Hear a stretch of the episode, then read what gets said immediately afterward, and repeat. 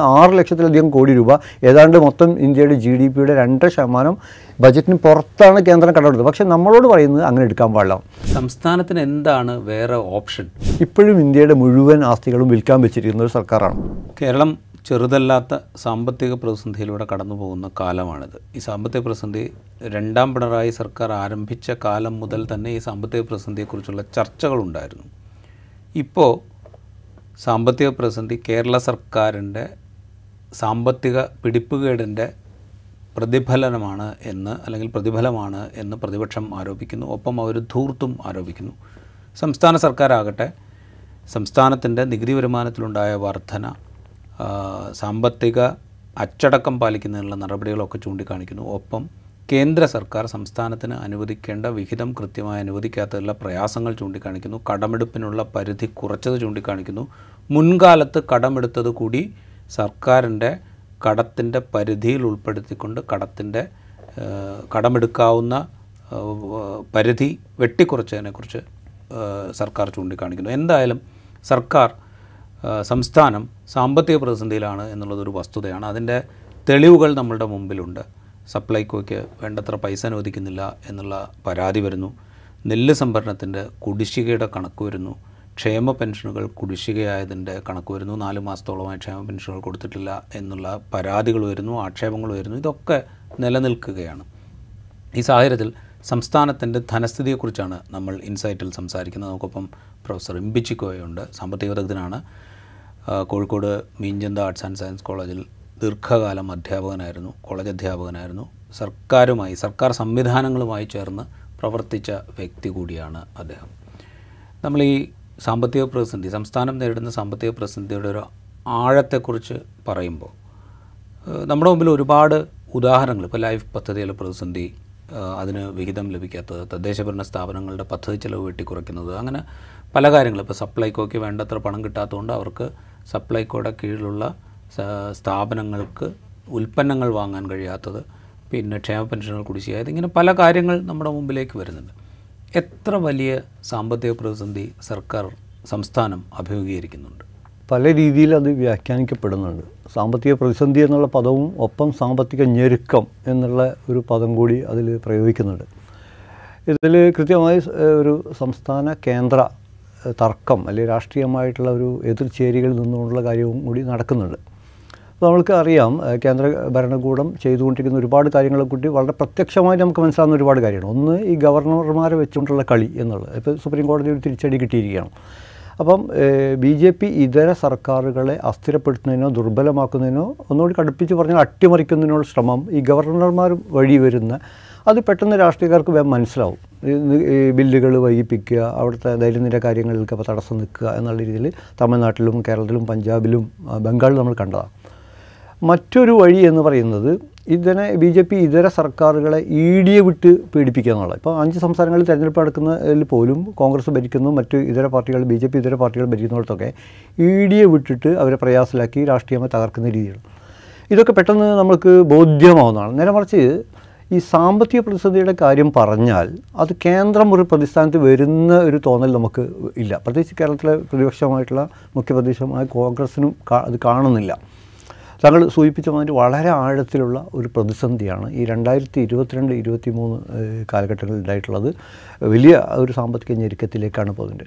അതിന് വലിപ്പം മനസ്സിലാവണമെങ്കിൽ സർക്കാർ വെച്ച കണക്ക് പ്രകാരം ഏതാണ്ട് അമ്പത്തിയേഴായിരം കോടിയുടെ കുറവ് ഈ ഒരു വർഷം വന്നിട്ടുണ്ട്. പല വഴിക്കായിട്ടുള്ള രീതിയിൽ വന്നിട്ടുണ്ട്. ഒരു നമ്മളൊരു സംസ്ഥാനത്തിൽ കേരളം വന്ന സംസ്ഥാനത്തിൽ അമ്പത്തിയേഴായിരം കോടിയുടെ ഒരു കുറവ് എന്ന് പറയുന്നത് അത് വലിയ തോതിൽ നമ്മളെ ബാധിക്കുന്നുള്ളതാണ്. അതിൽ ഏറ്റവും പ്രധാനമായിട്ട് വരുന്ന ഒരു കാര്യം ഒരു പന്ത്രണ്ടായിരം കോടിയുടെ കുറവ് ജി എസ് ടി നഷ്ടപരിഹാരം അതിൽ വന്ന നിർത്തിയതോടുകൂടിയാണ് രണ്ടായിരത്തി പതിനേഴിൽ ജി എസ് ടി വരുമ്പോൾ അഞ്ച് വർഷത്തേക്ക് നഷ്ടപരിഹാരം എന്ന് പറയുന്നത് രണ്ടായിരത്തി ഇരുപത്തിരണ്ടോട് കൂടി അത് നിന്നു. അപ്പോൾ ആ ഇനത്തിൽ നമുക്ക് പന്ത്രണ്ടായിരം കോടിയുടെ കുറവ് വന്നിട്ടുണ്ട്. മറ്റൊന്ന് റവന്യൂ ഡെഫിസിറ്റ് ഗ്രാൻഡ് എന്ന് പറയുന്നുണ്ട്. അതായത് നമ്മളവിടെ വിപുലമായ സർക്കാർ സംഗതികൾക്ക് ചിലവ് കൂടുതലാണ് വരവ് കുറവാണ്. ഈ അന്തരം ഫില്ല് ചെയ്യുന്നതിന് വേണ്ടി ഗ്യാപ്പ് ഫില്ല് ചെയ്യുന്നതിന് വേണ്ടി റവന്യൂ കമ്മി നിരത്തിന് വേണ്ടി കേന്ദ്ര സർക്കാർ എന്നുള്ള ഗ്രാൻഡ് ലഭിച്ചിരുന്നു. അതും ഇപ്രാവശ്യം പ്രാവശ്യം നിൽക്കുകയാണ്. അതുപോലെ തന്നെ നമ്മൾ കാണുന്നത് ഈ നമ്മുടെ പത്താം ധനകാര്യ കമ്മീഷനിൽ നിന്ന് പതിനഞ്ചാം ധനകാര്യ കമ്മീഷനിലേക്ക് വരുമ്പോൾ കേരളത്തിന് കിട്ടിക്കൊണ്ടിരിക്കുന്ന വിഹിതം പകുതിയായിട്ട് കുറഞ്ഞിട്ടുണ്ട്. ഇങ്ങനെ അത് ഏതാണ്ട് പതിനെട്ടായിരം കോടി രൂപയുണ്ട്. ഇത്തരത്തിലുള്ള നാലോ അഞ്ചോ സോഴ്സുകളിൽ നിന്ന് കിട്ടേണ്ട. പിന്നെയുള്ളത് കുടിശ്ശികകളാണ്. അപ്പോൾ ഞങ്ങൾ കോളേജ് അധ്യാപനം ഞങ്ങൾക്കറിയാം യു ജി സി പരിഷ്കരണത്തിന്റെ ഭാഗമായി അധ്യാപകർക്ക് കിട്ടേണ്ട ഏതാണ്ട് എഴുന്നൂറ്റി അമ്പത്തെട്ട് കോടി രൂപ കേന്ദ്രം തരുന്നത് തന്നിട്ടില്ല. അതിന് പറഞ്ഞത് സമയത്ത് പ്രപ്പോസൽ അല്ലെങ്കിൽ സമർപ്പിച്ചില്ല എന്നുള്ളതാണ്. അത് ഉച്ചഭക്ഷണ ഗ്രാൻഡ് ഏതാണ്ട് അഞ്ഞൂറ് അറുന്നൂറ് കോടി രൂപ വരുന്നത് അതും ഇതേമാതിരി കുട്ടികളുടെ കണക്കൂട്ടൽ അപ്പോൾ ചെറിയ നിസാര നിസാരമായ കാര്യങ്ങൾ പറഞ്ഞുകൊണ്ട് നമ്മളെ എന്താ പറയുക തരാതിരിക്കുന്നത്. അപ്പോൾ ഈ ഇത്തരത്തിലുള്ള ഗ്രാൻഡ് രീതിയും ഈ പറഞ്ഞ ഇനത്തിലുള്ള കേരളത്തിന് ലഭിക്കേണ്ടതായിട്ടുള്ള വലിയ തുകകൾ. പിന്നെ വരുന്നൊരു ഘടകം എന്ന് പറഞ്ഞാൽ നമുക്ക് എല്ലാവർക്കും അറിയുന്ന എന്ന് പറഞ്ഞാൽ ബജറ്റിന് പുറത്തുനിന്ന് കടമെടുക്കുന്ന ഒരു സംവിധാനം ഉണ്ടെന്നുള്ളതാണ്. അത് നമ്മൾ പലപ്പോഴും കേന്ദ്ര ഗവൺമെന്റിന്റെ ഒക്കെ വലിയൊരു ഏതാണ്ട് ആറ് ലക്ഷം കോടി രൂപ കേന്ദ്ര ഗവൺമെന്റ് കടമെടുത്തിരിക്കുന്നത് ബജറ്റിന് പുറത്തുനിന്നാണ്. National Highway Authority of India Food Corporation of India Railway Finance Corporation ഇങ്ങനെ ഒരുപാട് ആറ് ലക്ഷത്തിലധികം കോടി രൂപ ഏതാണ്ട് മൊത്തം ഇന്ത്യയുടെ ജി ഡി പിയുടെ രണ്ടര ശതമാനം ബജറ്റിന് പുറത്താണ് കേന്ദ്രം കടമെടുത്തത്. പക്ഷേ നമ്മളോട് പറയുന്നത് അങ്ങനെ എടുക്കാൻ പാടില്ല. അതോടുകൂടി നമ്മൾ വിഭാവനം ചെയ്ത് കൊണ്ടുവന്നുള്ള കിഫ്ബി അതുപോലെ തന്നെ നമ്മളവിടുത്തെ പെൻഷൻ ഫണ്ട് ആ വഴിക്ക് സർക്കാർ ബജറ്റിന് പുറമെ പ്രതീക്ഷിച്ച വലിയൊരു എമൗണ്ട് തുകയും നിശ്ചലമാക്കപ്പെട്ടു ഈ രീതിയിൽ വലിയൊരു സാമ്പത്തിക പ്രതിസന്ധി ഈ പറഞ്ഞ അത് കൃത്യമായി നമുക്കിത് വായിക്കുമ്പോൾ ആഴത്തിലും പഠിക്കുമ്പോൾ മനസ്സിലാവുന്നത് കേന്ദ്ര സർക്കാരിന്റെതായിട്ടുള്ള ഈ പല സോഴ്സിൽ നിന്ന് കിട്ടേണ്ടതായിട്ടുള്ള വിഹിതത്തിൽ വന്ന ഏതാണ്ട് അമ്പത്തിയേഴായിരം കോടി രൂപയുടെ കുറവ് അത് വല്ലാതെ നമ്മുടെ സമ്പദ് വ്യവസ്ഥയെ ഉലക്കുന്നുണ്ട് ഇപ്പോൾ ജി എസ് ടിയുടെ നഷ്ടപരിഹാരം. അത് രണ്ടായിരത്തി പതിനേഴിൽ നടപ്പാക്കുമ്പോൾ അഞ്ച് വർഷത്തേക്കാണ് നഷ്ടപരിഹാരം. അതായത് ജി എസ് ടി നടപ്പാക്കുമ്പോൾ സംസ്ഥാനങ്ങൾക്ക് വരുമാനത്തിൽ നികുതി വരുമാനത്തിലുണ്ടാകുന്ന കുറവ് പരിഗണിച്ച് അത് പരിഹരിക്കുന്നതിന് വേണ്ടി അഞ്ച് വർഷത്തേക്ക് നഷ്ടപരിഹാരം അനുവദിക്കാമെന്നുള്ള വ്യവസ്ഥ ഉണ്ടാക്കുന്നു. അത് ജി എസ് ടി കൗൺസിൽ തീരുമാനിച്ചതാണ്. സംസ്ഥാന സർക്കാരുകളും കേന്ദ്രവും ഒക്കെ അടങ്ങുന്ന ജി എസ് ടി കൗൺസിൽ തീരുമാനിച്ചത്. അഞ്ച് വർഷം കഴിയുമ്പോൾ അത് തീരും എന്നുള്ളത് നമുക്കറിയാവുന്ന കാര്യമാണ്. റവന്യൂ ഡെഫിസിറ്റ് ഗ്രാന്റിന്റെ കാര്യം നമ്മൾ പറയുമ്പോൾ ഫിസിക്കൽ റെസ്പോൺസിബിലിറ്റി ആക്ട് രണ്ടായിരത്തി മൂന്നിൽ നിലവിൽ വന്നതാണ്. അതിന്റെ ഭാഗമായിട്ട് ധനക്കമ്മി എത്ര ശതമാനമായി പരിമിതപ്പെടുത്താം എന്നുള്ളതിനെ സംബന്ധിച്ചുള്ള കണക്കെടുപ്പ് നേരത്തെ തന്നെ നൽകിയിട്ടുള്ളതാണ്. അപ്പോൾ അതിനനുസരിച്ചിട്ടാണ് ഈ ഡെഫിസിറ്റ് ഗ്രാൻഡ് അനുവദിക്കുന്നതെന്നാണ് കേന്ദ്ര സർക്കാർ വിശദീകരിക്കുന്നത്. അപ്പോൾ ഇതൊക്കെ നമുക്ക് മുൻകൂട്ടി അറിയാവുന്ന കാര്യമാണ്. ഇത് അഞ്ച് വർഷം കഴിയുമ്പോൾ ഈ ജി എസ് ടിയുടെ നഷ്ടപരിഹാരം അവസാനിക്കും. റവന്യൂ ഡെഫിസിറ്റ് ഗ്രാൻഡ് എന്നുള്ളത് കാലങ്ങളായിട്ട് കുറഞ്ഞു വരികയാണ്. പിന്നെ ഉള്ള മറ്റ് അവന്യൂസ് നമ്മൾ എക്സ്പ്ലോർ ചെയ്തതിന്റെ ബാക്കിയാണ് ഇപ്പോൾ നമ്മൾ പറയുന്നത് കിഫ്ബി ആണെങ്കിലും ക്ഷേമ പെൻഷന് വേണ്ടിയിട്ട് കമ്പനി രൂപീകരിച്ച് ബജറ്റിന് പുറത്ത് വായ്പ എടുക്കുക എന്നുള്ള രീതിയാണെങ്കിലും. അപ്പോൾ ഈ ആദ്യം പറഞ്ഞ രണ്ട് കോമ്പണന്റും നമുക്കറിയാം. ഇത് അവസാനിക്കാൻ പോവുകയാണ്. അല്ലെങ്കിൽ ഇത് ചുരുങ്ങി വരികയാണ് എന്ന് നമുക്കറിയാം. അപ്പോൾ ഇതിനനുസരിച്ച് നമ്മളുടെ ധനസ്ഥിതി പ്ലാൻ ചെയ്യുന്നതിൽ സംസ്ഥാന സർക്കാരിന് വന്ന ഒരു പോരായ്മ അത് ഈ പ്രശ്നത്തിന് കാരണമായിട്ടുണ്ട്. ജി എസ് ടി കൗൺസിലും കൃത്യമായ ബി ജെ പിയുടെ നിയന്ത്രണത്തിൽ വരുന്ന അപ്പോൾ നമ്മൾക്ക് അറിയാം പല ഘട്ടങ്ങളിലും നമ്മൾ എന്തെങ്കിലും തരത്തിലുള്ള പ്രളയസസ് അതുപോലുള്ള നമ്മൾ വളരെ പ്രയാസകരമായ ഘട്ടത്തിൽ പോലും ഓരോ കാര്യം ആവശ്യപ്പെടുമ്പോൾ നിരാകരിക്കുന്ന വളരെ എന്താ പറയുക വ്യത്യസ്തമായിട്ടുള്ള നിലപാട് സ്വീകരിക്കുന്ന ഒരു കൗൺസിലാണ് അതിലും കൃത്യമായ രാഷ്ട്രീയമാണ്. തമിഴ്നാട് ഫിനാൻസ് മിനിസ്റ്ററൊക്കെ തന്നെ അതിനെതിരെ നില നിൽക്കുന്നുണ്ട്. അപ്പോൾ നമ്മൾ നേരത്തെ പറഞ്ഞത് ശരിയാണ്. അഞ്ച് കൊല്ലത്തിൽ തീരുന്നുള്ളൂ പക്ഷേ നമ്മൾ ഇതൊന്നും തന്നെ പൂർണമായും ജി എസ് ടി എന്നുള്ള ആ ഒരു രീതിയിലേക്ക് വന്നിട്ടില്ല. ഇന്ത്യ ആകെ. നമ്മൾ പുതിയൊരു സിസ്റ്റത്തിലേക്ക് വന്നെങ്കിലും അതിന്റെ പല ടെക്നിക്കൽ ടേംസ് എനിക്കധികം അറിയില്ല. എങ്കിലും ആ ഒരു പെർഫെക്ഷനിലേക്ക് നമ്മുടെ കൊടുക്കൽ വാങ്ങലുകളിൽ എത്തിയിട്ടില്ല. അതുകൊണ്ട് തന്നെ വലിയ രീതിയിൽ നികുതി നഷ്ടം അവിടെ സംഭവിക്കുന്നുണ്ട്. അത് അഞ്ച് കൊല്ലം കൊണ്ട് പരിഹരിക്കുക എന്നുള്ളത് കേന്ദ്ര സർക്കാർ പറയുന്നുണ്ടെങ്കിലും പല സംസ്ഥാനങ്ങൾക്കും അതിൽ സാധിച്ചിട്ടില്ല എന്നുള്ളതാണ്. പിന്നെ താങ്കൾ പറഞ്ഞ മാതിരി ഇവിടെ ഈ എഫ് ആർ ഡി എം ആക്റ്റാണ് പറയുന്നത്. ഈ ബജറ്റ് ധന മാനേജ്മെന്റ് നിയമം രണ്ടായിരത്തി ഇരുപത്തി മൂന്നിൽ നടപ്പിലാക്കിയത്. അത് സംസ്ഥാനങ്ങൾക്ക് മാത്രമേ ബാധകമാക്കൂ രീതിയിലാണ് കടുംപിടുത്തം പിടിക്കുന്നത്. കേന്ദ്ര സർക്കാരിന്റെ ഫിസിക്കൽ ഡെഫിസിറ്റ് ആറ് ശതമാനത്തിൽ മുകളിലാണ്. ജി ഡി പിയുടെ ആറ് ശതമാനത്തിന് മുകളിലാണ് കേന്ദ്ര സർക്കാരിന്റെ. ആ കേന്ദ്ര സർക്കാരാണ് സംസ്ഥാനങ്ങൾ പറയുന്നത് നിങ്ങൾ മൂന്നരയിൽ നിർത്തണം എന്ന് പറയുന്നത്. അപ്പോൾ ഈ മാത്രമല്ല നമ്മൾ കോവിഡ് വന്നപ്പോഴും മറ്റ് പല ഘട്ടങ്ങളിലും ഈ പറയുന്ന ഫിസിക്കൽ ഡെഫിസിറ്റിലൊന്നും കേന്ദ്ര ഗവൺമെന്റ് ഉറച്ചു നിന്നിട്ടില്ല. എട്ട് ശതമാനത്തിലൊക്കെ പോയിട്ടുണ്ട്. അപ്പോൾ ഇത് ഓരോ സംസ്ഥാനത്തിന്റെയും അത്യാവശ്യ ഘട്ടങ്ങളിൽ തരണം ചെയ്യുന്നതിന് ആവശ്യമായി ഇതിന് ഫ്ലെക്സിബിലിറ്റി വരുത്തണം എന്നുള്ള. പക്ഷേ കേന്ദ്ര സർക്കാർ അത്തരത്തിലൊന്നും പറയാതിരിക്കുകയും അതെല്ലാം സംസ്ഥാനങ്ങൾ പ്രത്യേകിച്ച് ബി ജെ പി ഇതര സർക്കാരുകളെ അതിൽ കണിശമാകുകയും ചെയ്യാനുള്ള. അതിലൊന്നാണ് ഈ പറഞ്ഞ ഫിസിക്കൽ ഡെഫിസിറ്റിന്റെ ശതമാന കണക്ക് മൂന്നരയിൽ നിർത്തണം എന്നുള്ളത് കേന്ദ്ര സർക്കാരിന്റെ ആറിന് മുകളിലാണ്. നമ്മളോട് വാങ്ങുന്ന കടത്തിന്റെ അളവ് കടത്തിന്റെ അളവ് ജി ഡി പിയുടെ മുപ്പത്തഞ്ച് ശതമാനം നമ്മളതുള്ളൂ. അതിൽ നിർത്തണം പറയുന്നത്. മുകളിലേക്ക് പോകാൻ പാടില്ല. നേരെ മറിച്ച് കേന്ദ്ര ഗവൺമെന്റ് അമ്പത്തെട്ട് അറുപത് ശതമാനം ഉണ്ട് അപ്പോൾ ഈ നേരത്തെ പറഞ്ഞ പോലെ തന്നെ അവർ കടം ബജറ്റിന് പുറത്ത് കടം വാങ്ങുന്നുണ്ട്. അത് ബജറ്റിന്റെ കടമായിട്ട് കൂട്ടുന്നില്ല. നമ്മൾ ബജറ്റിന് പുറത്ത് കടം വാങ്ങിയാൽ അത് ബജറ്റിന്റെ കടമായി വരുന്നു. ഇങ്ങനെ ഈ പറയുന്ന സാങ്കേതിക സംഗതികൾ നിയമത്തിന്റെ ഒക്കെ സാങ്കേതിക സംഗതികൾ കർശനമായിട്ട് സ്റ്റേറ്റിന്റെ മുകളിൽ ഉപയോഗിക്കുന്ന രീതിയാണ്. പിന്നെ നമ്മൾ വരുന്നത് ഈ റവന്യൂവിൽ വളരെയധികം മാറ്റം ഈ അടുത്ത കാലത്ത് ഉണ്ടായിരിക്കണം അത് നമ്മൾ അംഗീകരിക്കേണ്ട ഒരു കാര്യമാണ്. കുറച്ചൊക്കെ ആളുകൾക്ക് പൊള്ളിയുണ്ട് വെള്ളക്കരമാണെങ്കിലും ഇപ്പോൾ വീടിന്റെ പെർമിറ്റ് ആണെങ്കിലും തൊഴിൽ ജി എസ് ടിയുടെ പുനഃസംഘടന ആണെങ്കിലും പല മെത്തേഡിലൂടെ വലിയ തോതിൽ ഏതാണ്ട് ഇരുപത്തി മൂവായിരം കോടി രൂപയുടെ വർധന ഈ വർഷം കഴിഞ്ഞ വർഷം ഉണ്ടായിട്ടുണ്ട്. അത് കുറച്ചൊക്കെ പ്രയാസമുണ്ട്. ഇത് എന്ന് പറഞ്ഞാൽ നമുക്ക് തൊടാൻ പേടിയുള്ള കാര്യം. ഇപ്പോൾ വീടിന്റെ ടാക്സുകളാണെങ്കിലും തൊഴിൽ നികുതി പഞ്ചായത്തുകളുടെ തൊഴിൽ നികുതി ഇതൊക്കെ കാലാകാലം എത്രയോ വർഷം മാറ്റമില്ലാതെ. അപ്പോൾ അതിലൊരു മാറ്റം മാറ്റത്തിന് സർക്കാർ അതുപോലെ തന്നെ മറ്റൊന്നാണ് നമ്മൾ കാണുന്നത് നികുതി ഇതര വരുമാനം. പണ്ടേ ചെയ്യേണ്ടിയിരുന്നതാണ്. വളരെ വൈകി എന്നുള്ള ഏത് സർക്കാർ. ഇപ്പം ഒറ്റ ഉദാഹരണം പറയാൻ മനസ്സിലാവും. പി ഡബ്ല്യു ഡി റെസ്റ്റ് ഹൗസുകളുടെ ഈ പബ്ലിക്കിന് ജനങ്ങൾക്ക് ലഭ്യമാക്കി ഓൺലൈൻ വഴി.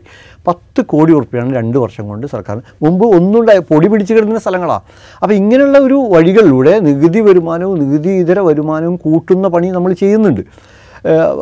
അത് എന്ന് പറഞ്ഞാൽ ഇപ്പോൾ പുതിയ കാലത്ത് നമ്മൾ പറയുന്ന വിമർശനം സർക്കാരിനെ വിമർശിക്കുന്നതിൽ മാനേജ്മെന്റ് ശരിയല്ല എന്ന് പറയുന്നത് വിമർശനം അംഗീകരിക്കേണ്ടതില്ല. കാരണം വലിയ തോതിൽ വർധന നമ്മളെ നികുതി വരുമാനത്തിലും നികുതി ഇതര വരുമാനത്തിലും അതുകൊണ്ടുമാണ് പിടിച്ചിരിക്കുന്നത്. അല്ലെങ്കിൽ കേരളം മുങ്ങിപ്പോയിരുന്നു പറയാം. ഈ കേന്ദ്ര ഗവൺമെന്റ് വരവ് നിലക്കാണെങ്കിൽ കേരളത്തിന്റെ സമ്പദ് വ്യവസ്ഥ ആകെ തകർന്ന് അതിനെ കുറച്ചെങ്കിലും തടഞ്ഞു നിർത്തിയത് നമ്മൾ ഈ ഒരു നികുതി ഒന്ന് ജി എസ് ടിയുടെ പുനഃസംഘടന മറ്റൊന്ന് നികുതി വരുമാനത്തിൽ നികുതി ഇതര അതിൽ കുറച്ച് പ്രക്ഷോഭവും എതിർപ്പുകളും ഒക്കെ ഉണ്ടായിട്ടുണ്ട് എന്നുള്ളത് ശരിയാണ്. പക്ഷേ അത് സംഭവിച്ചിട്ടുണ്ട്. കടമെടുപ്പിന്റെ കാര്യം പറയുമ്പോൾ സർക്കാർ ഗ്യാരണ്ടിയോടുകൂടി കടമെടുക്കുന്നു. ഇപ്പോൾ കിഫ്ബി ആണെങ്കിലും ക്ഷേമ പെൻഷന്. വേണ്ടിയിട്ടുള്ള കോർപ്പറേഷനോ കമ്പനിയോ ആണെങ്കിലും അവർ വായ്പ എടുക്കുന്നത് സർക്കാർ ഗ്യാരണ്ടിയോടുകൂടി തന്നെയാണ്.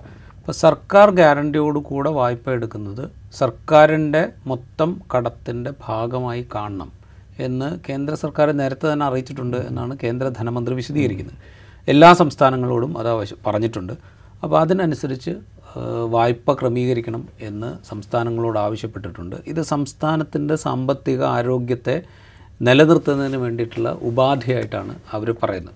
അതിപ്പോൾ കിഫ്ബി എടുത്താലും ക്ഷേമ പെൻഷനുകളുടെ കമ്പനി എടുത്താലും ഇതിന്റെ ബാധ്യത വരുന്നത് സംസ്ഥാന സർക്കാരിന് തന്നെയാണ്. അപ്പോൾ അത് ആ മൊത്തം കടത്തിന്റെ ഭാഗമായി കാണണം. എങ്കിൽ മാത്രമേ ഒരു ആരോഗ്യകരമായ സമ്പദ് വ്യവസ്ഥ ഉണ്ടാവൂ എന്ന നിർദ്ദേശമാണ് അവർ മുന്നോട്ട് വയ്ക്കുന്നത്. അപ്പോൾ ഇത് നേരത്തെ അറിയിച്ചിട്ടുണ്ട് എന്ന് കേന്ദ്ര സർക്കാർ പറയുന്നു. സംസ്ഥാനം പറയുന്നത് നേരത്തെ അറിയിച്ചു. പക്ഷേ ഞങ്ങൾക്ക് അതിനനുസരിച്ച് അത് പ്ലാൻ ചെയ്യാൻ പാകത്തിൽ സമയം തരാതെ മുൻകോ മുൻകാലത്തെടുത്ത വായ്പ കൂടി ഞങ്ങളുടെ കടത്തിന്റെ പരിധിയിൽപ്പെടുത്തുന്നു എന്ന വിമർശനമാണ് സംസ്ഥാന സർക്കാർ ഉന്നയിക്കുന്നത്. ഇവിടെ ഈ സംസ്ഥാനത്തിന് എന്താണ് വേറെ ഓപ്ഷൻ? അതായത് ഒന്ന് ബജറ്റിന്റെ അകത്ത് നിന്നുള്ള ചിലവുകൾ നടത്താം വരുമാനത്തിനനുസരിച്ചുള്ള ചിലവുകൾ നടത്താം അല്ലെങ്കിൽ ബജറ്റിന് പുറത്ത് വായ്പകൾ എടുത്തുകൊണ്ട് വികസന പദ്ധതികൾ നടത്താം. ഇതിനല്ലാതെ വേറെ ഓപ്ഷൻ ഇല്ല സംസ്ഥാനം. അപ്പോൾ ഇത് രണ്ടും കൂടെ യോജിപ്പിച്ചു കൊണ്ടുപോവുക എന്ന് പറയുന്ന ഒരു ഒരു ഒരു ഒരു കാര്യമുണ്ട്. അപ്പോൾ ചിലത് നമ്മൾ ഒഴിവാക്കേണ്ടി വരും ചിലത് പ്രയോറിറ്റൈസ് ചെയ്യേണ്ടി വരും ഇങ്ങനെയൊക്കെ ചെയ്യേണ്ടി വരും. ഈ ഒരു പ്ലാനിങ്ങിലേക്ക് സംസ്ഥാനം പോകാത്തതിന്റെ പ്രശ്നമാണോ ഇപ്പോൾ നമ്മൾ അനുഭവിക്കുന്നത്? ഇന്ത്യ ഗവൺമെന്റ് ഇപ്പോൾ ഏതാണ്ട് തൊണ്ണൂറ്റി ഒന്ന് മുതൽ തുടങ്ങിയ സാമ്പത്തിക പരിഷ്കാരമാണ്. ആ പരിഷ്കാരം നമ്മൾ ഏതാണ്ട് രണ്ടായിരത്തി ഒന്ന് രണ്ടായിരത്തി പതിനൊന്ന് രണ്ടായിരത്തി ഇരുപത്തൊന്ന് മുപ്പത് വർഷം പിന്നീട് സാമ്പത്തിക പരിഷ്കാരമുണ്ട്. കേന്ദ്ര സർക്കാരിന്റെ സാമ്പത്തിക പ്രയാസം തീർന്നിട്ടുണ്ടോ എന്നുള്ള വെറുതെ ഒന്ന് നോക്കിയിട്ടുണ്ടെങ്കിൽ ഇപ്പോഴും തീർന്നിട്ടില്ല എന്ന് മനസ്സിലായി. ഇപ്പോഴും ഇന്ത്യയുടെ മുഴുവൻ ആസ്തികളും വിൽക്കാൻ വെച്ചിരിക്കുന്ന ഒരു സർക്കാരാണ്. മുപ്പത് കൊല്ലത്തെ സാമ്പത്തിക പരിഷ്കാരം ഈ പറഞ്ഞ എല്ലാ നിയമങ്ങളും ഈ പറഞ്ഞ ധനമാനേജ്മെന്റൊക്കെ വലിയ വലിയ നിയമങ്ങളൊക്കെ ആവിഷ്കരിച്ച് കൊണ്ടുവന്നവരുടെ സാമ്പത്തിക നില വളരെ പാപ്പരാണ് എന്നതാണല്ലോ ഇത് കാണിക്കുന്നത്. പിന്നെയും പിന്നെയും നമ്മൾ ആസ്തികൾ വിൽക്കുന്നതെന്നുള്ള അപ്പോൾ എനിക്ക് പറയുന്നത് നമ്മുടെ ഒരു സവിശേഷമായ ഒരു സാമ്പത്തിക സംഗതിയുണ്ട്. അത് ഈ നേരത്തെ നിങ്ങൾ പറഞ്ഞ മാതിരി ബജറ്റിന് പുറത്ത് ഉള്ള വായ്പയാണ് കിഫ്ബിയും ഫണ്ടും. പക്ഷേ ആ ബജറ്റിന്റെ പുറത്തല്ല എന്നാണ് കേന്ദ്രം പറയുന്നത്. ആ കിഫ്ബിയിൽ എടുത്ത വായ്പയായാലും പെൻഷൻ ഫണ്ട് വായ്പയാണെങ്കിലും അതിന്റെ ആ വരവ് കൂടി ബജറ്റിന്റെ ഭാഗമായി കണ്ട് കടമെടുപ്പായി പരിഗണിക്കുന്ന ആളാണ് കേന്ദ്ര ഗവൺമെന്റിന് അത് ബാധകമല്ല നേരത്തെ ഞാൻ പറഞ്ഞത്. നമ്മുടെ ഒരു സവിശേഷമായ സംഗതി നമുക്ക് ഈ ചിലവുകളിൽ നിന്ന് പിന്നോട്ട് പോകാൻ പറ്റാത്തൊരു സവിശേഷമായ സാഹചര്യം കേരളത്തിലുള്ളത്. ഇപ്പോൾ കേരളത്തിലെ ആരോഗ്യ രംഗം വിദ്യാഭ്യാസ രംഗം സാമൂഹ്യക്ഷേമ ഇതിന്റെ രംഗം ഇതിൽ എവിടെയാണ് നമുക്ക് വെട്ടിക്കുറവ് വരുത്താൻ പറ്റുക? കേന്ദ്ര ഗവൺമെന്റ് കാര്യത്തിലാണെങ്കിൽ നമ്മൾക്കറിയാം നിയമനങ്ങളുടെ കാര്യം ഒറ്റയടിക്കാണ് തൊണ്ണൂറായിരത്തോളം ബി എസ് എൻ എൽ എംപ്ലോയീസിനെ പറഞ്ഞു വിട്ടത് ബി എസ് എൻ എല്ലിന് സാധനം കൂട്ടി കിട്ടി. അതുപോലെ തന്നെ റെയിൽവേ മേഖലയിൽ നിയമനങ്ങളില്ല. നമ്മളുടെ ഈ കഴിഞ്ഞ ഏഴ് കൊല്ലത്തിൽ രണ്ടേകാൽ ലക്ഷം പി എസ് സി വഴി രണ്ടേകാൽ ലക്ഷം ഞാനിപ്പോൾ മാനന്തവാടി കോളേജിൽ നിന്ന് വരുന്നത്. അവിടെ എക്കണോമിക്സിൽ പരിചയപ്പെട്ടപ്പോൾ ഈ ജൂണിൽ നിയമിതരായിട്ടുള്ള രണ്ട് ടീച്ചർമാരെ ഞാൻ കണ്ടു. അപ്പോൾ കോളേജ് അധ്യാപകരായിട്ടുള്ള രണ്ടാൾ. ഈ രീതിയിൽ രണ്ട് ലക്ഷത്തി ഇരുപതിനായിരം ആളുകളെ കഴിഞ്ഞ ഏഴ് കൊല്ലം കൊണ്ട് ഇവിടെ നിയമിച്ചിട്ടുണ്ട്. നമ്മുടെ ആശുപത്രികളിൽ അധ്യാ ഡോക്ടർമാരുണ്ട് നേഴ്സുമാരുണ്ട് മരുന്നുണ്ട് സൗകര്യങ്ങളുണ്ട്.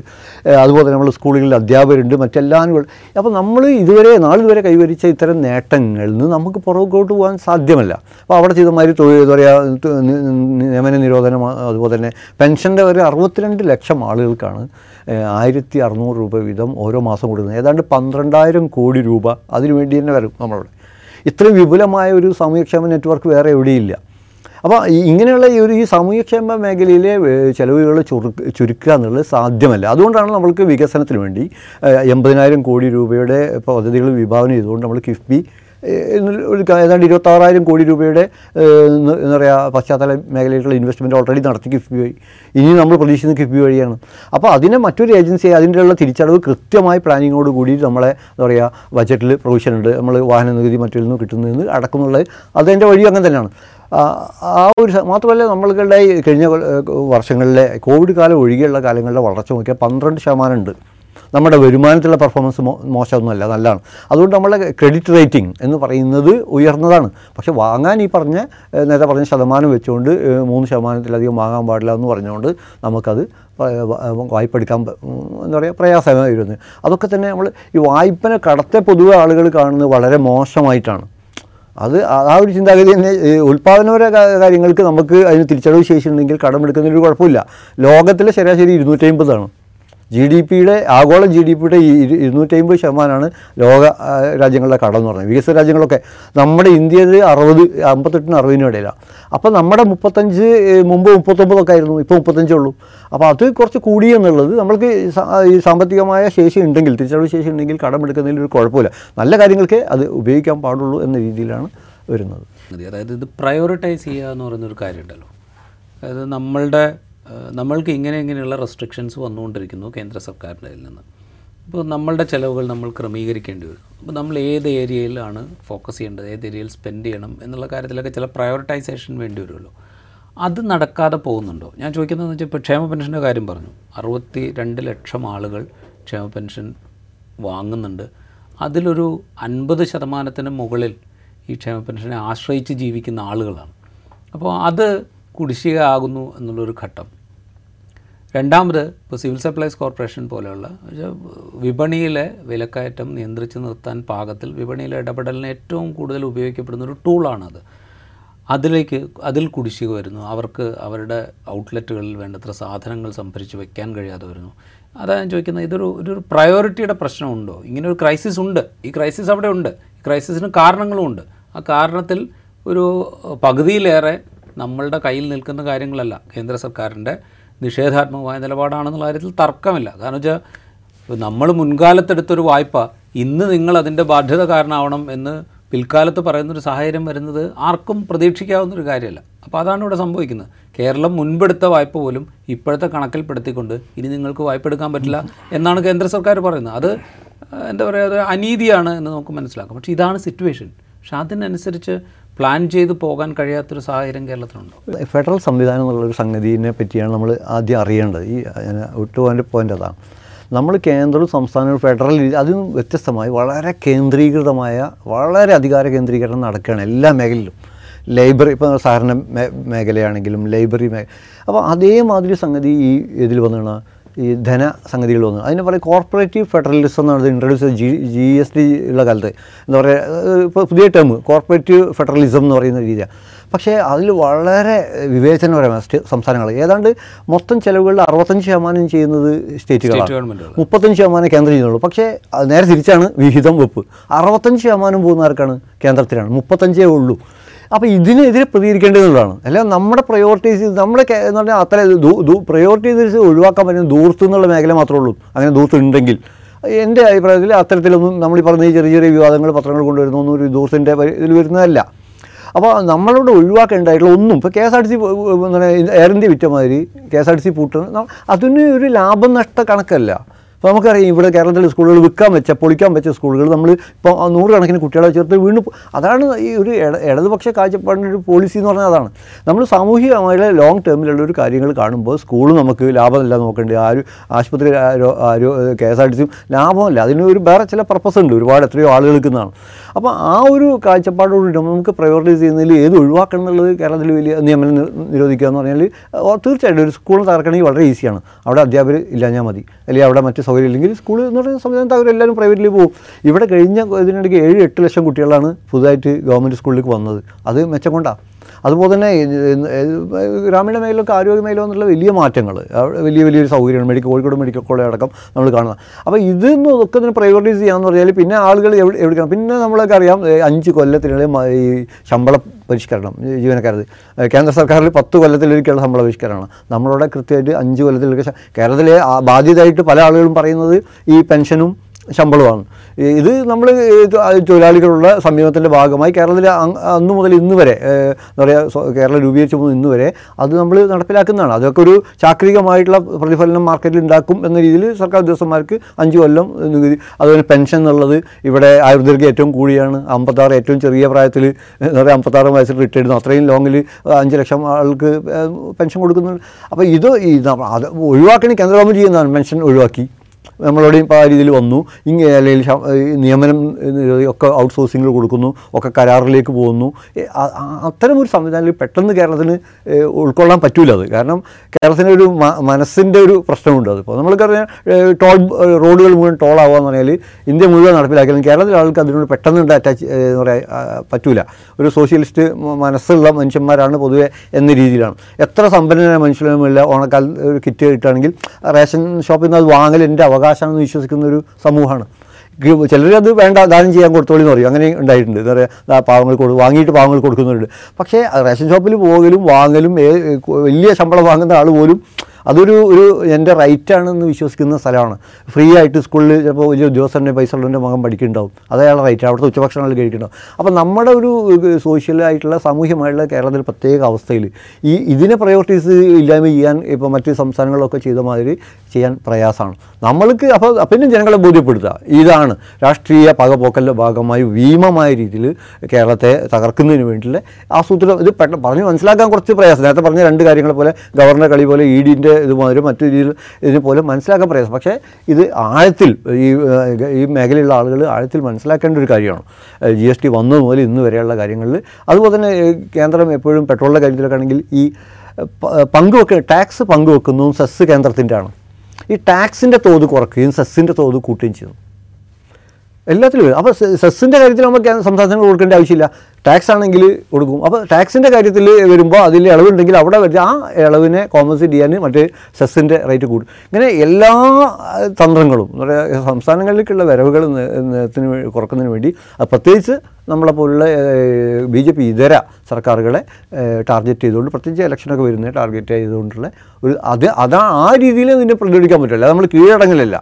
അവരുടെ ഈ പറഞ്ഞ കുതന്ത്രങ്ങൾ എന്ന് പറയുക ഓരോ നിയമങ്ങൾ വെച്ചുകൊണ്ട് കേരളത്തെ തകർക്കുമ്പോൾ അതിന് കീഴടങ്ങിക്കൊണ്ട് നമ്മുടെ സാമൂഹ്യമായിട്ടുള്ള ഇത് നിലവിലെ ഭദ്രതയെ തകർത്തിട്ട് പിന്നോ പ്രയോറിറ്റിനെ മാറ്റി നിശ്ചയിക്കൽ പ്രയാസമായിരിക്കും എന്നുള്ളതാണ് ഒരു കാര്യം ഇപ്പോൾ നേരത്തെ സൂചിപ്പിച്ചല്ലോ ഈ സർക്കാർ ജീവനക്കാരുടെ ശമ്പള പരിഷ്കരണം അഞ്ച് വർഷത്തിന് കൃത്യമായ ഇളവേള ഇടവേളകളിൽ നടത്തുന്നു. കേന്ദ്ര സർക്കാരിനെ സംബന്ധിച്ച് അത് പത്ത് വർഷത്തിലൊരിക്കലാണ്. കേരളത്തിന്റെ നമ്മൾ ബജറ്റ് ഒക്കെ വരുന്ന സമയത്ത് നമ്മൾ എപ്പോഴും സംസാരിക്കുന്നതാണ് കേരളത്തിന്റെ റവന്യൂ വരുമാനത്തിന്റെ ഭീമമായ തുക ഭീമമായ വിഹിതം പോകുന്നത് ശമ്പളവും പെൻഷനും വിതരണം ചെയ്യാൻ വേണ്ടിയിട്ടാണ്. രണ്ട് കാര്യങ്ങളുണ്ട്. ഒന്ന് ഈ ശമ്പള പരിഷ്കരണം അഞ്ച് വർഷത്തിനുള്ളിൽ തന്നെ നടത്തണോ വേണ്ടയോ എന്നുള്ള കാര്യത്തിൽ ഒരു പ്രായോഗികമായൊരു സമീപനം അല്ലെങ്കിൽ ഒരു ആലോചന ഭരണകൂടത്തിന്റെ ഭാഗത്തു നിന്ന് ഉണ്ടാകേണ്ടതല്ലേ. രണ്ടാമത്തെ കാര്യം ഈ പെൻഷൻ അമ്പത്താറ് വയസ്സിൽ പെൻഷൻ പറ്റിക്കഴിഞ്ഞാൽ പിന്നെ ആയുർദൈർഘ്യം കൂടുതലായതുകൊണ്ട് തന്നെ ദീർഘകാലം പെൻഷൻ കൊടുക്കേണ്ട അവസ്ഥ വരുന്നു. അപ്പോൾ പെൻഷൻ പ്രായം വർദ്ധിപ്പിക്കുക. അപ്പോൾ പുതിയ സാഹചര്യത്തിൽ ഇതൊന്നും വലിയ കാര്യങ്ങളല്ല പഴയ ഒരവസ്ഥയല്ല അപ്പോൾ ഇതിനെക്കുറിച്ചൊക്കെ പ്രായോഗികമായിട്ടുള്ള ചില ആലോചനകൾ ഉണ്ടാകേണ്ടതല്ലേ? സമൂഹത്തിലേക്ക് അത്തരം ആലോചനകൾ ഉണ്ടാകാൻ പാകത്തിൽ പ്രവർത്തിക്കുക എന്നുള്ളത് ഈ ധനകാര്യ മാനേജ്മെന്റിന്റെ കൂടെ ഭാഗമല്ലേ? അത് സർക്കാരിന്റെ ഉത്തരവാദിത്വമല്ലേ? അല്ല തൊണ്ണൂറ്റൊന്ന് മുതൽ ഈ സകല ജനവിരുദ്ധ നയങ്ങളും നടപ്പിലാക്കിയത് ഈ കണക്കുകൾ പറഞ്ഞിട്ടാണ്. ഈ പറഞ്ഞ ബി ഒ പി കണക്ക് ഡെഫി ഫിസിക്കൽ ഡെഫിസിറ്റ് ഈ കണക്കുകൾ പറഞ്ഞുകൊണ്ടാണ് നമ്മളെ കർഷകരെയും സാധാരണ ജനങ്ങളെയും ഒക്കെ അന്നം മുട്ടിക്കുന്ന പണി തൊണ്ണൂറ്റൊന്ന് മുതൽ തുടങ്ങിയിട്ടുള്ളത്. എന്നിട്ടും ഇന്ത്യ എന്നുള്ള സംഗതി രക്ഷപ്പെട്ടില്ല ലോകത്തിലെ ഏറ്റവും വലിയ പട്ടിണി രാജ്യമായിട്ട് അല്ലെങ്കിൽ ആഗോള പട്ടിണി സൂചികയിൽ ഇന്നും ഇന്ത്യയാണ്.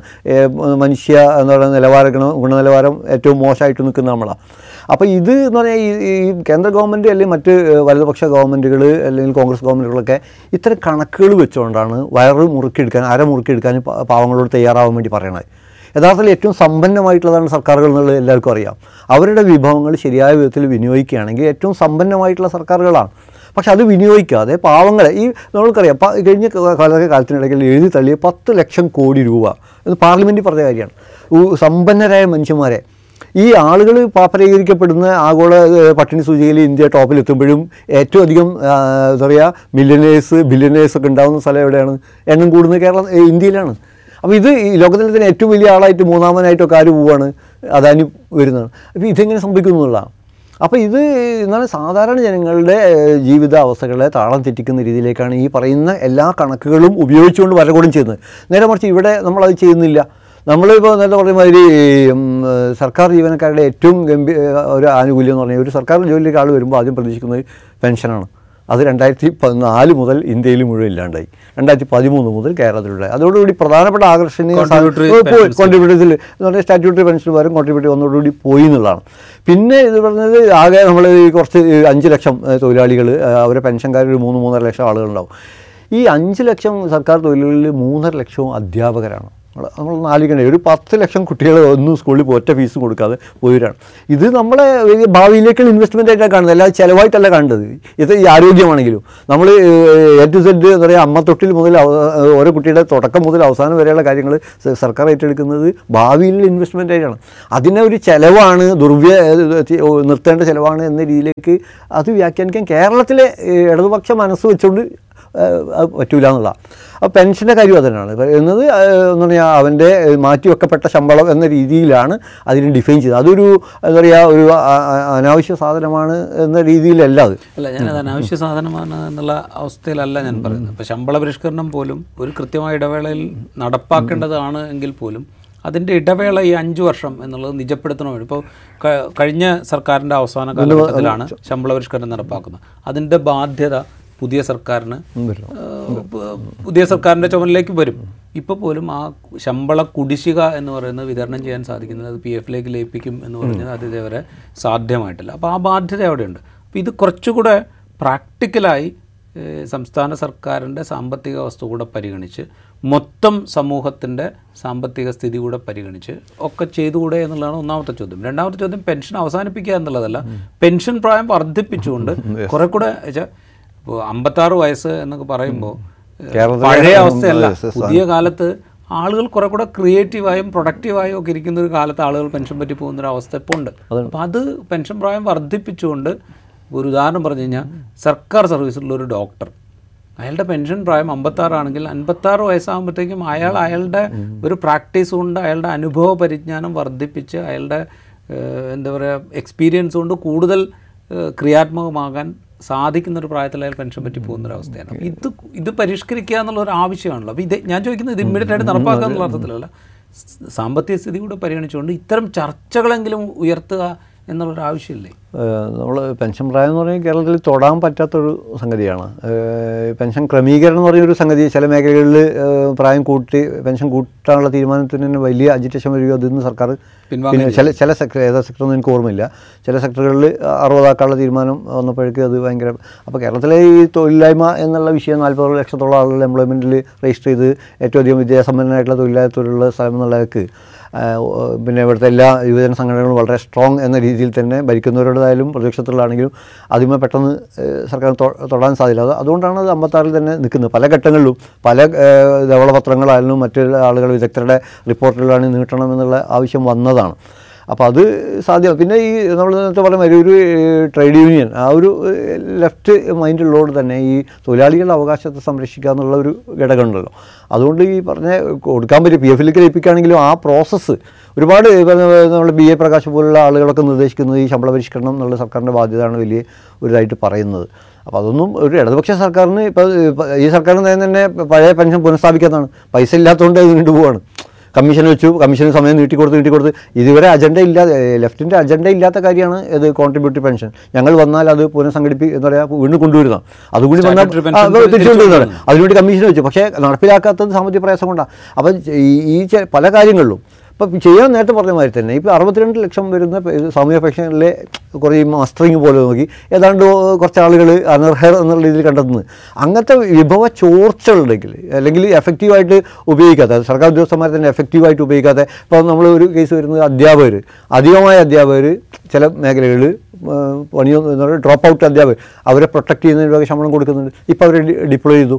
മലബാർ മേഖലയിലേക്ക് അവരെ. അപ്പം ആ രീതിയിൽ കാര്യക്ഷമമായി ഉപയോഗിക്കാമെന്നല്ലാതെ നമ്മൾ ഒഴിവാക്കൽ അല്ലെങ്കിൽ നിയമന നിരോധനം അല്ലെങ്കിൽ ശമ്പള പരിഷ്കരണം പോലുള്ള എത്രയോ വർഷം കേരളത്തിന്റെ തുടക്കം മുതൽ ഇതുവരെയുള്ള നയങ്ങളിൽ നിന്ന് പിന്നോട്ട് പോയി ഇടതുപക്ഷ സർക്കാരിനെ സംബന്ധിച്ചുള്ള വലിയ അത് രാഷ്ട്രീയ പ്രതിസന്ധിയിലേക്ക് നയിക്കും. സാമ്പത്തിക പ്രതിസന്ധി പിന്നെ രാഷ്ട്രീയ പ്രതിസന്ധിയിലേക്ക് കൊണ്ട് ഈ പെൻഷൻ പ്രായവും തുടരാൻ ഇതൊക്കെ ചെറിയ ഓരോ മാർച്ച് വരുമ്പോഴും ഏതാണ്ട് ഇരുപതിനായിരം കോടി രൂപയുടെ ബാധ്യത ആലോചിച്ചിട്ട് എല്ലാ സർക്കാരും അന്നേരം ഒരു ആലോചനയാണ് അവസാനം പിന്നെ പ്രഖ്യാപിക്കും. കൂട്ടുന്നില്ല എന്ന്. ഓരോ വർഷവും ഇത് യാത്രാപ്പനും തയ്യാറാക്കുന്ന ഉദ്യോഗസ്ഥന്മാർ നീട്ടോ നീട്ടോ നീട്ടോ. മാർച്ച് മാസം അവസാനം ബജറ്റ് വരുന്നതിന് മുമ്പാണ് അത് ഫൈനലൈസ് ചെയ്യുന്നത്. അങ്ങനത്തെ ഒരു സംഗതി പക്ഷേ അത് നീട്ടാൻ കേരളത്തിൽ ഇപ്പോഴത്തെ രാഷ്ട്രീയ സിറ്റുവേഷനിൽ നടക്കുന്നതല്ല എന്നുള്ളതാണ്. ഞാൻ അവസാനമായിട്ടൊരു കാര്യം ചോദിക്കട്ടെ. ഇപ്പോൾ കഴിഞ്ഞ ഒന്നാം പിണറായി സർക്കാരിൽ തോമസ് ഐസക്കായിരുന്നു ധനമന്ത്രി. തോമസ് ഐസക്കിനെ സംബന്ധിച്ച് അദ്ദേഹം കുറേ കൂടെ അഡ്വഞ്ചറസ് ആയിട്ടുള്ള കാര്യങ്ങൾ ആലോചിക്കുകയും ചെയ്യുകയും ചെയ്യുന്ന ഒരു ധനമന്ത്രി എന്നുള്ള ഖ്യാതിയോ ദുഷ്പേരോ അദ്ദേഹത്തിനുണ്ട് എന്ന് നമുക്ക് പറയാം. അതിന്റെ ചില ഫലങ്ങൾ നമുക്ക് പല മേഖലകളിലും കാണാനും സാധിക്കുന്നുണ്ട്. പുതിയ സർക്കാർ രണ്ടാം പിണറായി സർക്കാരിലെ ധനമന്ത്രി കെ എൻ ബാലഗോപാൽ വളരെ കൺസർവേറ്റീവായിട്ടുള്ളൊരു ധനമന്ത്രിയായിട്ടാണ് പൊതുവിൽ വിശകലനം ചെയ്യുന്നത് അതായത് സാമ്പത്തിക ആരോഗ്യം ഭദ്രമായിരിക്കണം. അച്ചടക്കത്തോടുകൂടെ വിടാം ധനവകുപ്പിന്റെ പ്രവർത്തനം മുന്നോട്ട് പോകാനായിട്ട്.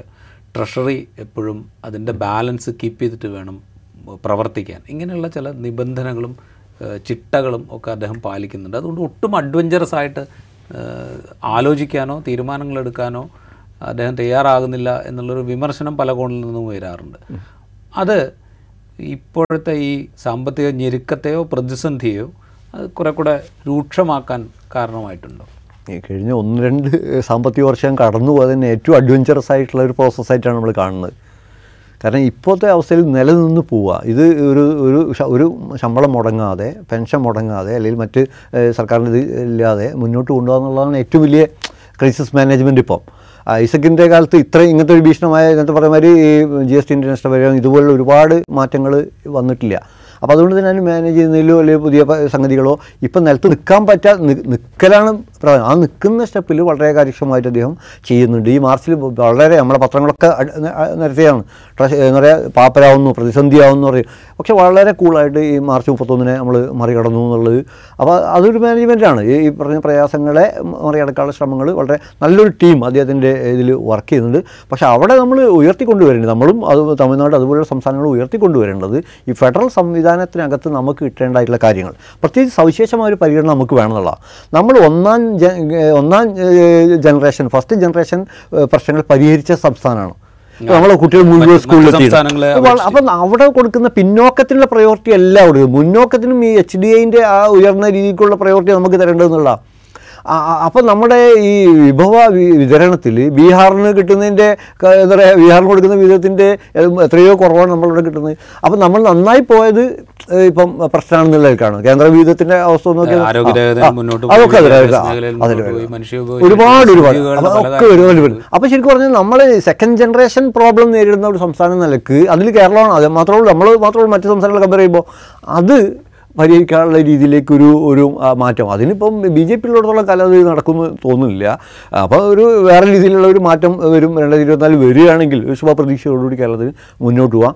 മറ്റ് ഇപ്പോൾ പറയേണ്ടത് നമ്മൾ ടൂറിസം പോലെ ഒരുപാട് മേഖലയിൽ വലിയൊരു ഉണർവ് കഴിഞ്ഞ കുറേ കാലത്തിനിടയിൽ വലിയ അതിന് കണക്കൊന്നും വെച്ച് പറയുന്നില്ല. പക്ഷേ വലിയൊരു ഉണർവ് പല മേഖലയിൽ ഐ ടി ആണെങ്കിലും മറ്റ് ടൂറിസം മേഖലയാണെങ്കിലും കാർഷിക മേഖല തന്നെ ഒരു വീണ്ടെടുപ്പിന്റെ ആയിട്ടുള്ള അതൊക്കെ അതൊക്കെ വന്നാൽ ഒരു സ്വയം നിൽക്കുന്ന സമയത്ത് ആകുമ്പോൾ നമുക്ക് ഫൈറ്റ് ചെയ്യാൻ പറ്റും. ഇപ്പോൾ നമ്മൾ കേന്ദ്രത്തിന്റെ വിഭവത്തിൽ യുദ്ധത്തിന് വേണ്ടി കാത്തിരിക്കുക. നമ്മളെ ഒരു ശ്വാസം വിട്ടിരിക്കുക. നമ്മളെ എന്താ പറയുക ഗാസയിലെ കുട്ടികളെ എന്ന് പറയുമ്പോൾ നമ്മളെ വെന്റിലേറ്ററിന്റെ കൺട്രോളിങ് എന്ന രീതിയിലേക്ക് കാര്യങ്ങൾ കൊണ്ടുപോവാണ്. അതൊരു ഇരുപത്തിനാലിൽ നടക്കുന്ന എലക്ഷനോട് ബന്ധപ്പെട്ട് കൂടിയാണ് എന്ന് വായിക്കാൻ നമുക്ക് സാധിക്കണം. ഇപ്പോൾ ഏറ്റവും അവസാനം ഇപ്പോൾ കടമെടുക്കാനുള്ള പരിധി ഏതാണ്ട് അവസാനിച്ചു കഴിഞ്ഞു. ഇനി അങ്ങോട്ട് കടമെടുക്കാനെങ്കിൽ കേന്ദ്ര സർക്കാർ ഇനി അനുവദിക്കണം എന്നുള്ള അവസ്ഥയുണ്ട്.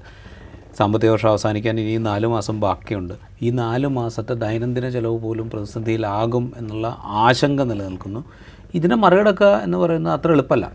കാരണം കേന്ദ്ര സർക്കാർ വായ്പാ പരിധി കൂട്ടാതെ വായ്പ എടുക്കാൻ സാധിക്കില്ല. തനത് വരുമാനം ഉപയോഗിച്ചുകൊണ്ട് ഈ ചിലവുകളൊക്കെ മീറ്റ് ചെയ്യുക എന്ന് പറയുന്നത് സാധ്യമായ കാര്യമല്ല. രാഷ്ട്രീയമായി സമരം ചെയ്യാം നമുക്ക്. ഇപ്പോൾ ഡൽഹിയിൽ സമരം ആസൂത്രണം ചെയ്യുന്നുണ്ട്. സമരം നമുക്ക് ഈ മുദ്രാവാക്യങ്ങൾ ഉന്നയിക്കാം. ഈ കേന്ദ്ര സർക്കാരിന്റെ കേരളത്തോടുള്ള അവഗണനയെക്കുറിച്ച് നമുക്ക് ജനങ്ങളോട് സംസാ ഇതൊക്കെ ചെയ്യാം. പക്ഷേ പ്രായോഗിക തലത്തിൽ ഈ പ്രതിസന്ധി കേരളം നേരിടേണ്ടി വരും എന്നുള്ളൊരു പ്രശ്നമുണ്ട്. അപ്പോൾ ഇതിനെ എങ്ങനെ അതിജീവിക്കും എന്നുള്ളൊരു വലിയ ക്വസ്റ്റ്യൻ അല്ലേ? ഇപ്പോൾ തന്നെ നമ്മൾ ട്രഷറിയിലൊക്കെ തന്നെ പലതരത്തിലുള്ള വാക്കാൽ നിബന്ധനകളും മറ്റൊക്കെ തന്നെ വരുന്നുണ്ട്.